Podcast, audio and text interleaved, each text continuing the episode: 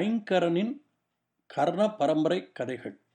முப்பத்தி எட்டாவது கதை, புத்திசாலியான தையற்காரர். குழந்தைகளே, இது ஒரு ஜெர்மன் நாட்டு கதை. ஒரு சாதாரண தையற்காரர் எப்படி தன் புத்திசாலித்தனத்தினால் பல சாகச செயல்கள் செய்து அரசன் மகளை கல்யாணம் பண்ணி கொள்கிறார் என்பதுதான் கதை. ஒரு ஊரில் ஒரு தையற்காரர் இருந்தார். அவர் பெயர் ரியால். அந்த ஊரில் உள்ள எல்லோருக்கும் இவர்தான் ஆடைகள் தைத்து கொடுப்பார். நல்ல திறமைசாலி. ஒரு நாள் காலை உணவு சாப்பிட உட்கார்ந்தார். ரொட்டியில் ஜாமை தடவி சாப்பிட தயாரானார். திறந்து வைத்திருந்த ஜன்னல் வழியாக எங்கிருந்தோ நிறைய ஈக்கள் உள்ளே புகுந்து இவர் தட்டில் உள்ள ஜாமின் மேல் உட்கார்ந்து கொண்டது. எரிச்சலை அடைந்த ரியால் தன் கைகளால் சீ போ ஈக்களே என்று விரட்டினார். ஈக்களுக்கு இவருடைய பாஷை புரியாததனால் மறுபடி மறுபடி அவைகள் அந்த தட்டையே சுற்றி வந்து கொண்டிருந்தன. மிகுந்த கோபத்துடன் ரியால் தன் வசம் வைத்திருந்த பிளாஸ்டிக்னால் செய்த ஒரு ஈ விரட்டி மட்டையால் அந்த ஈக்களின் மேல் ஒரு அடி அடித்தார். ஈக்கள் பயந்து போய் ஜன்னல் வழியாக திரும்பி ஓடிவிட்டன. ரியால் திருப்தியுடன் கீழே பார்த்தார். ஏழு ஈக்கள் இவர் அடித்த அடியால் செத்து கிடந்தன. ரியாலுக்கு ஒரே சந்தோஷம். ஆஹா, நான் எவ்வளவு பலசாலி, ஒரே அடியில் ஏழு ஈக்களை கொன்றிருக்கிறேனே. இந்த தீரமான செயலை நாம் மற்றவர்களுக்கு தெரியப்படுத்த வேண்டும் என்று நினைத்து ஒரு சிறு தோல் துண்டில் ஒரே அடி ஏழு என்று எழுதி அதை தன் பெல்ட்டில் வைத்து தைத்து கொண்டார். ரியாலுக்கு இப்பொழுது தான் உண்மையிலேயே பெரிய பலசாலி என்ற ஒரு நினைப்பு வந்துவிட்டது. நாம் இனிமேல் இந்த ஊரில் இருக்கக்கூடாது, வெளி உலகத்துக்கு சென்று நம்முடைய பலத்தினால் பிழைத்து கொள்ளலாம் என்று வீட்டை விட்டு கிளம்பினார். கிளம்பும் முன் வீட்டில் ஏதாவது பொருள்கள் இருக்கிறதாக என்று பார்த்தபொழுது ஒரே ஒரு சிறு சீஸ் துண்டு தான் இருந்தது. அதை தன்னுடைய பையில் வைத்து கொண்டு வெளியே நடந்தார். ஊரை விட்டு நடந்து வெகு தூரம் சென்றபொழுது வழியில் ஒரு மரக்கிளையில் ஒரு பறவை சிக்கி கொண்டிருந்தது. இந்த பறவை நமக்கு உபயோகமாக இருக்கலாம் என்று நினைத்து அந்த பறவையை அந்த கிளைகளிலிருந்து விடுவித்து அதை தன் சீஸ் துண்டுடன் தன் பையில் வைத்து கொண்டார். வெகு தூரம் நடந்த பிறகு ஒரு மலை உச்சிக்கு வந்து சேர்ந்தார். அங்கே உயரமான பருத்த உடம்புடன் ஒரு பயங்கரமான ராட்சசன் நின்று கொண்டிருந்தான். ரியால் அவனை பார்த்து ஐயா வணக்கம் என்று சொன்னான். ராட்சசனுடைய பார்வையில் ரியால் ஒரு சிறு குள்ள கத்திரிக்காய் மாதிரி இருந்தான். ராட்சசன் ரியாலை பார்த்து, ஏ புழுவே, என்னை தொந்தரவு செய்யாமல் இந்த இடத்தை விட்டு ஓடிவிடு என்று கத்தினான். ரியால் சொன்னான், ஐயா அவசரப்படாதேயும், தயவுசெய்து கீழே குனிந்து இந்த பெல்ட்டில் என்ன எழுதியிருக்கிறது என்பதை படியும் என்று சொன்னான். ராட்சசனும் குனிந்து அந்த பெல்ட்டில் எழுதியிருந்த ஒரே அடியில் ஏழு என்ற வாசகத்தை வாசித்தான். ஆச்சரியத்துடன் ரியாலை பார்த்து, என்ன, ஒரே அடியில் ஏழு பேரை கொன்றிருக்கிறாயா? ஆச்சரியம்! அப்படியானால் நீ தைரியசாலியாகத்தான் இருக்க வேண்டும்.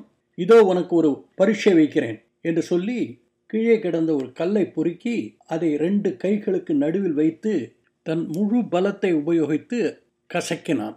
அந்த கல் முழுவதுமாக நொறுங்கி அதிலிருந்து தண்ணீர் வந்தது.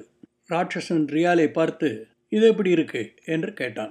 ரியால் ராட்சசனை பார்த்து, தூ, இவ்வளவுதானா, இதோ பாரும் என்று சொல்லி கீழே கிடக்கிற ஒரு கல்லை பொறுக்கிற மாதிரி பாவனை செய்து தன் பையில் வைத்திருந்த சீஸ் துண்டை எடுத்து அதை ஒரு கையால் கசக்கினான். சீஸ் துண்டு கரைந்து அதிலிருந்து பால் சொட்ட ஆரம்பித்தது. ராட்சசனை பார்த்து, நீர் கல்லிலிருந்து தண்ணீரைத்தான் வரவழைத்தீர், நான் இதோ பாரும் அதே கல்லிலிருந்து பாலை வரவேற்றிருக்கிறேன், இது எப்படி இருக்கு என்று திருப்பி கேட்டான். ராட்சசனுக்கு இது ஒரு அதிர்ச்சியை கொடுத்தது. சமாளித்து கொண்டு ஒரு பெரிய பாறாங்கல்லை எடுத்து ஆகாயத்தில் வீசி எறிந்தான். அவன் எறிந்த வேகத்தில் அந்த கல் எவ்வளவு தூரம் போயிருக்கிறது என்று கூட தெரியவில்லை. ராட்சசன் ரியாலை பார்த்து, உம்மால் எவ்வளவு தூரம் எரிய முடியும் என்று கேட்டான். ரியால் சொன்னான், ஐயா, நீர் எறிந்த கல் ஏதாவது ஒரு இடத்தில் போய் விழுந்திருக்கும், ஆனால் நான் இப்பொழுது எரியும் கல் திரும்பி வரவே வராது என்று சொல்லி தன்னுடைய பையில் இருந்த புறாவை ஆகாயத்தில் பறக்க விட்டான். சுதந்திரம் கிடைத்த சந்தோஷத்தில் அந்த பறவை வெகு வேகமாக பறந்து கண்ணுக்கு தெரியாத தூரத்திற்கு சென்று விட்டது. இந்த காட்சியை பார்த்த ராட்சசனுக்கு என்ன சொல்வது என்று தெரியவில்லை. இதுவரை அவன் யாரிடமும் தோற்றதில்லை. இப்பொழுது முதல் தடவையாக ஒரு அற்ப மனிதனிடம் ஒரு தரம் அல்ல இரண்டு தரம் தோற்றிருக்கிறோமே என்று மிகுந்த வருத்தப்பட்டான். இவன் உண்மையிலேயே பலசாலியாகவும் புத்திசாலியாகவும் இருக்கிறான். இவனை தந்திரமாகத்தான் நாம் ஜெயிக்க வேண்டும் என்று நினைத்து ரியாலை பார்த்து, உண்மையிலேயே நீர் புத்திசாலி, இன்று இரவு என்னுடைய விருந்தினராக என்னுடைய வீட்டில் நீர் தங்க வேண்டும் என்று கேட்டுக்கொண்டான். ரியாலும் சம்மதித்து ராட்சசனுடைய குகைக்கு சென்றான். இரவு சாப்பாட்டுக்கு பிறகு ராட்சசன் ரியாலை ஒரு பெரிய அறைக்கு அழைத்து சென்று அங்கு இருக்கும் படுக்கையில் படுத்து தூங்குமாறு கேட்டுக்கொண்டான். ரியால் அந்த பெரிய படுக்கையில் படுத்து கொண்டான். அவனுக்கு தூக்கம் வரவில்லை. இரவில் எழுந்திருந்து அந்த அறையின் ஒரு மூலையில் போய் படுத்துக்கொண்டு நன்றாக தூங்கிவிட்டான். நடுநிசி, எங்கும் இருட்டு.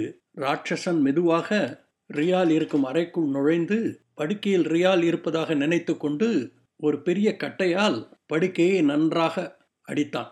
நம்மை ரெண்டு தினம் தோற்கடித்த அற்ப மானிடனை நாம் கொன்றுவிட்டோம் என்ற திருப்தியில் ராட்சசன் அறையை விட்டு வெளியே போய் நன்றாக தூங்கினான். இதை பற்றி எதுவுமே தெரியாத ரியால் மறுநாள் காலையில் அறையை விட்டு வெளியே வந்து ராட்சசனை எழுப்பி, ஐயா, உங்கள் உபச்சாரத்துக்கு நன்றி. நான் இரவு நன்றாக தூங்கினேன். இப்பொழுது உங்களிடமிருந்து நான் விடைபெறுகிறேன் என்று சொன்னான். ரியாலை பார்த்த ராட்சசனுக்கு ஆச்சரியம், அதிர்ச்சி, பயம் எல்லாம் வந்துவிட்டது. இவன் எப்படி உயிர் தப்பினான்? இவன் உண்மையிலேயே ஒரு நல்ல பலசாலியாகத்தான் இருக்க வேண்டும். இப்பொழுது நண்பன் போல் பேசும் இவன் நம்மை கொன்றாலும் கொன்று விடுவான்.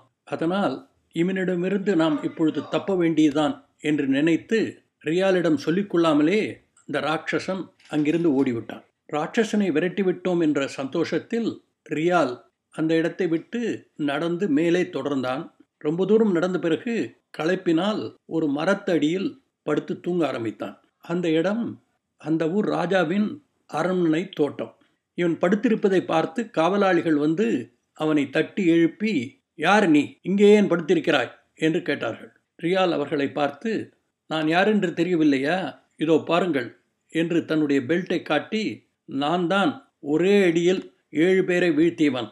இப்பொழுதுதான் ஒரு ராட்சசனை விரட்டிவிட்டு அந்த களைப்பில் இங்கே படுத்திருக்கிறேன் என்று சொன்னான். காவலாளிகள் ரியாலை அரசன் முன்னால் கொண்டு போய் நிறுத்தினார்கள். அரசனிடம் ரியால் தன்னுடைய பிரதாமங்களை எடுத்து சொன்னான். அரசருக்கு ரியால் சொல்வது உண்மையா அல்லது கற்பனையா என்று தெரியவில்லை. சரி, அவன் உண்மையிலேயே வீரனா என்பதை நாம் சோதித்து பார்க்கலாம் என்று நினைத்து ரியால், நம் நாட்டு எல்லையோரத்து காட்டில் இரண்டு ராட்சசர்கள் வசிக்கிறார்கள். அவர்களால் நம்முடைய நாட்டு மக்களுக்கு மிகுந்த தொல்லை. அவர்களை நீ அழிக்க வேண்டும். அப்படி அழித்து வந்தால் என்னுடைய ஒரே பொண்ணை உனக்கு நான் கல்யாணம் செய்து கொடுக்கிறேன். உனக்கு துணையாக நூறு சிப்பாய்களை அனுப்பி வைக்கிறேன் என்று சொன்னார். இதை கேட்ட ரியால், அரசே, நான் கட்டாயம் இந்த வேலையை செய்து முடிப்பேன். ஆனால் எனக்கு நூறு சிப்பாய்கள் தேவையில்லை. ஒரே அடியில் ஏழு பேரை வீழ்த்தும் எனக்கு பத்து சிப்பாய்கள் தந்தால் போதும். அதோடு ஒரு கூர்மையான வாளையும் கொடும் என்று கேட்டான். அரசரும் பத்து சிப்பாய்களையும் ஒரு வாளையும் கொடுத்து அவனை வழி அனுப்பி வைத்தார். காட்டுப்பக்கம் சென்றார்கள். காட்டுக்குள் நுழையும் முன் ரியால் சிப்பாய்களை பார்த்து, நான் திரும்பி வரும் வரை நீங்கள் இங்கேயே இருங்கள் என்று சொல்லி அவன் மாத்திரம் காட்டுக்குள் நுழைந்தான். காட்டில் ஒரு மரத்தடியில் இந்த ரெண்டு ராட்சசர்களும் நன்றாக குரட்டை விட்டு தூங்கி கொண்டிருந்தனர். ரியால் தன் பை நிறைய பெரிய பெரிய கற்களை நிரப்பிக்கொண்டு ஒரு மரத்தின் மேல் ஏறி உட்கார்ந்தான். உட்கார்ந்த ரியால் ஒரு பெரிய கல்லை ஒரு ராட்சசன் தலையை நோக்கி எறிந்தான். வலியில் எழுந்திருந்த ராட்சசன் பக்கத்தில் உள்ள ராட்சசனை எழுப்பி, ஏன் கல்லால் என்னை அடித்தாய் என்று கேட்டான். அதற்கு அவன், நான் உன்னை எங்கே அடித்தேன்? நான் தான் தூங்கி கொண்டிருந்தேனே என்று சொன்னான். சரி என்று சொல்லிவிட்டு முதலாம் அவன் தூங்க ஆரம்பித்தான். இப்பொழுது ரியால் இன்னொரு பெரிய கல்லை ரெண்டாவது ராட்சசன் மேல் எறிந்தான். ரெண்டாவது ராட்சசன் தூக்கத்திலிருந்து எழுந்து முதல் ராட்சசனை பார்த்து, என்னை ஏன் இப்பொழுது கல்லால் இடித்தாய் என்று கேட்டான். முதல்வன் சொன்னான், நான் எங்கே இடித்தேன்? நானும் உன்னை மாதிரி தூங்கித்தானே கொண்டிருக்கிறேன் என்று சொன்னான். இருவரும் மறுபடி தூங்க போனார்கள். ரியால் மறுபடி கற்களை மாறி மாறி வீச தொடங்கினான். இருவரின் தூக்கம் கலைந்தது. ஒருத்தருக்கொருத்தர் குற்றம் சாட்டி வாக்குவாதம் செய்ய ஆரம்பித்தார்கள். வாக்குவாதம் வலித்து இரண்டு பேரும் சண்டை போட ஆரம்பித்தார்கள். முதலில் மல்யுத்தம் தான் செய்து கொண்டார்கள். பிறகு இருவரும் பக்கத்தில் உள்ள மரங்களை பிடுங்கி ஒருத்தர் மேல் ஒருத்தர் எரிய ஆரம்பித்தார்கள். சண்டை வலுத்தது. கடைசியில் இருவரும் மற்றவருடைய தாக்குதலினால் மடிந்து போனார்கள். மேலே உட்கார்ந்து வேடிக்கை பார்த்த ரியால் இப்பொழுது கீழே வந்து தன்னுடைய வாளினால் இரண்டு ராட்சசர்களுடைய மார்பில் குத்தினான். இரத்தம் தோய்ந்த வாளுடன் காட்டுக்கு வெளியே வந்து அந்த பத்து சிப்பாய்களை பார்த்தான். அவர்கள் இவனை பார்த்தவுடன் ஆச்சரியத்தில் திகைத்து போய் நின்றார்கள். அவர்களிடம் அந்த ரெண்டு ராட்சதர்களும் செத்துப்போய் விட்டார்கள். கொஞ்சம் கஷ்டமாகத்தான் இருந்தது. அவர்கள் தங்களை பாதுகாத்து கொள்ள மரங்களை பிடுங்கி என்மேல் எறிந்தார்கள். ஆனால் அவர்களால் என்னை ஜெயிக்க முடியவில்லை.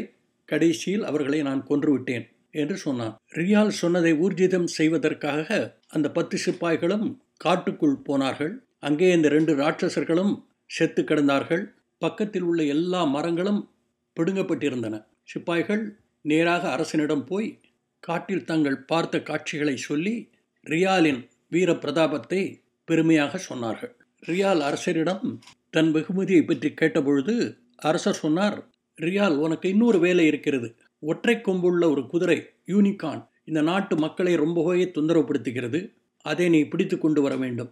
இதை நீ வெற்றிகரமாக செய்தால் உன்னுடைய வெகுமதி உனக்காக காத்திருக்கும் என்று சொன்னார். இதை கேட்ட ரியால் அரசரிடம், அரசே சீக்கிரமே அந்த யூனிகார்னை இங்கே கொண்டு வருகிறேன் என்று சொல்லி அரண்மனை விட்டு கிளம்பினான். யாருடைய துணையும் இல்லாமல் ஒரு பெரிய கயரோடு யூனிகார்ன் இருக்கும் இடத்தை தேடி சென்றான். யூனிகார்னை பார்த்தவுடன் அதன் கொம்பை பிடிக்க முயற்சித்தான். அது கோபத்துடன் இவனை தாக்க ஆக்ரோஷத்துடன் ஓடி வந்தது. ரியால் ஓடிப்போய் ஒரு பெரிய மரத்தின் முன்னால் நின்றான். யூனிகார்ன் அவனை நோக்கி வேகமாக வந்தது.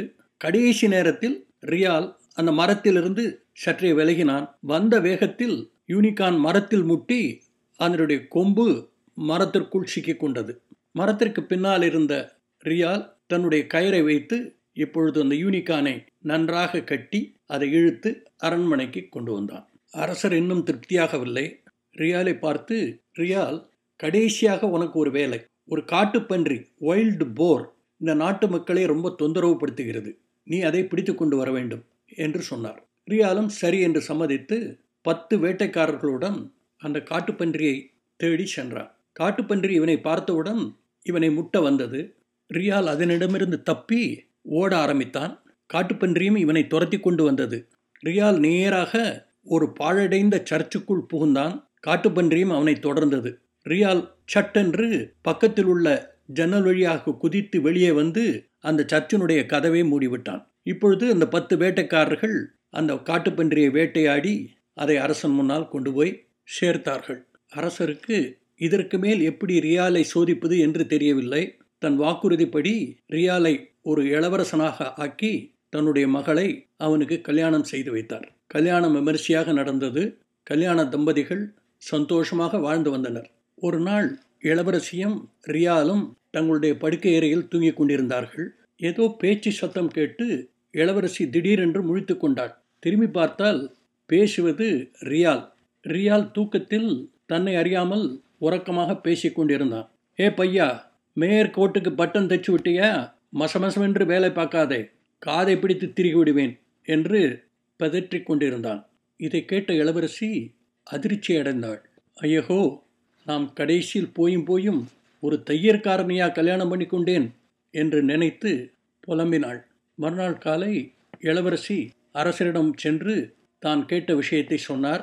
தானும் தன்னுடைய மகளும் ஏமாந்து போய்விட்டோம் என்று அரசருக்கு மிகுந்த கோபம் வந்துவிட்டது. இருவரும் சேர்ந்து ஒரு திட்டம் தீட்டினார்கள். அதன்படி அன்று இரவு இளவரசி தன் படுக்கை அறை கதவை தாழ்பால் போடாமல் வைத்திருக்க வேண்டும். ரியால் நன்றாக தூங்கிய பிறகு சிப்பாய்கள் அறைக்குள் புகுந்து அவனை குண்டோடு தூக்கி வெளியே கொண்டு போய் கொன்றுவிட வேண்டும். இவர்கள் பேசிய இந்த திட்டத்தை ரியாலின் விசுவாசமான ஒரு வேலைக்காரன் ஒட்டு கேட்டு கொண்டிருந்தான். அந்த வேலைக்காரன் தான் கேட்ட விஷயத்தை நேராக ரியாலிடம் போய் சொன்னான். ரியால் அவனிடம் நான் பார்த்து கொள்கிறேன் என்று சொல்லி அவனுக்கு நன்றி தெரிவித்து அவனை அனுப்பி வைத்தான். இரவு வந்தது. ரியால் தூங்குவது போல் பாசாங்கு செய்தான். தன் கணவன் தூங்கிவிட்டான் என்று நினைத்து இளவரசி கதவுக்கு வெளியில் இருக்கும் சிப்பாய்கள் உள்ளே வருவதற்காக கதவை திறந்தாள். சிப்பாய்கள் வெளியே நிற்பதை ஓரக்கண்ணால் பார்த்த ரியால் தூக்கத்தில் பதற்றுகிற மாதிரி உறக்க பேசினான். ஏ பையா, மேயருடைய கோட்டை வீட்டில் உடனே கொண்டு போய் கொடு. இதை செய்ய தவறினால் உன் காதை பிடித்து திருக்கி விடுவேன். என்னை யார் என்று நினைத்திருக்கிறாய்? ஏழு பேரை ஒரே அடியில் அடித்தவன், ஒரு ராட்சசனை விரட்டியவன், ரெண்டு ராட்சசர்களை கொன்றிருக்கிறேன், ஒரு யூனிகார்ன் ஒரு காட்டுப்பன்றியை பிடித்து வந்திருக்கிறேன். என்னை என்ன நினைத்து கொண்டிருக்கிறாய்? கதவுக்கு பின்னால் ஒளிந்து கொண்டிருக்கும் இந்த காவலாளிகள் என்னை என்ன செய்ய முடியும் என்று பேசினான். இதை கேட்ட அந்த சிப்பாய்கள், இவன் ஜெகச்சால கில்லாடி, இவனை நாம் ஒன்றும் செய்ய முடியாது என்று சொல்லி அந்த இடத்தை விட்டு ஓடிவிட்டார்கள். இளவரசியும் இதை கேட்டு நம்முடைய விதி இவ்வளவுதான் என்று தன்னை தேற்றுக்கொண்டாள். மறுநாள் காலை ரியால் முந்திய இரவில் நடந்தது எதுவுமே அவனுக்கு தெரியாதது மாதிரி எல்லோரிடமும் சகஜமாக பழகினான். இந்த நிகழ்ச்சிக்கு பிறகு ரியாலை கொல்ல யாருமே திட்டம் தீட்டவில்லை. இளவரசிக்கும் பழக பழக ரியாலை பிடிக்க ஆரம்பித்து விட்டது. அரசருடைய காலத்திற்கு பிறகு ரியால் அரசனாக முடிசூட்டப்பட்டான். அவனும் அவனுடைய மனைவியும் நீண்ட காலம் சந்தோஷமாக வாழ்ந்து வந்தனர். குழந்தைகளே, இந்த கதை பிடிச்சிருக்கா? இந்த கதையை பற்றி நீங்கள் என்ன நினைக்கிறீர்கள் என்பதை Aingaran twenty twenty at Gmail dot காமுக்கு எழுதுங்கள். கதைகள் தொடரும். அதுவரை அன்புடன் உங்கள் ஐங்கரன்.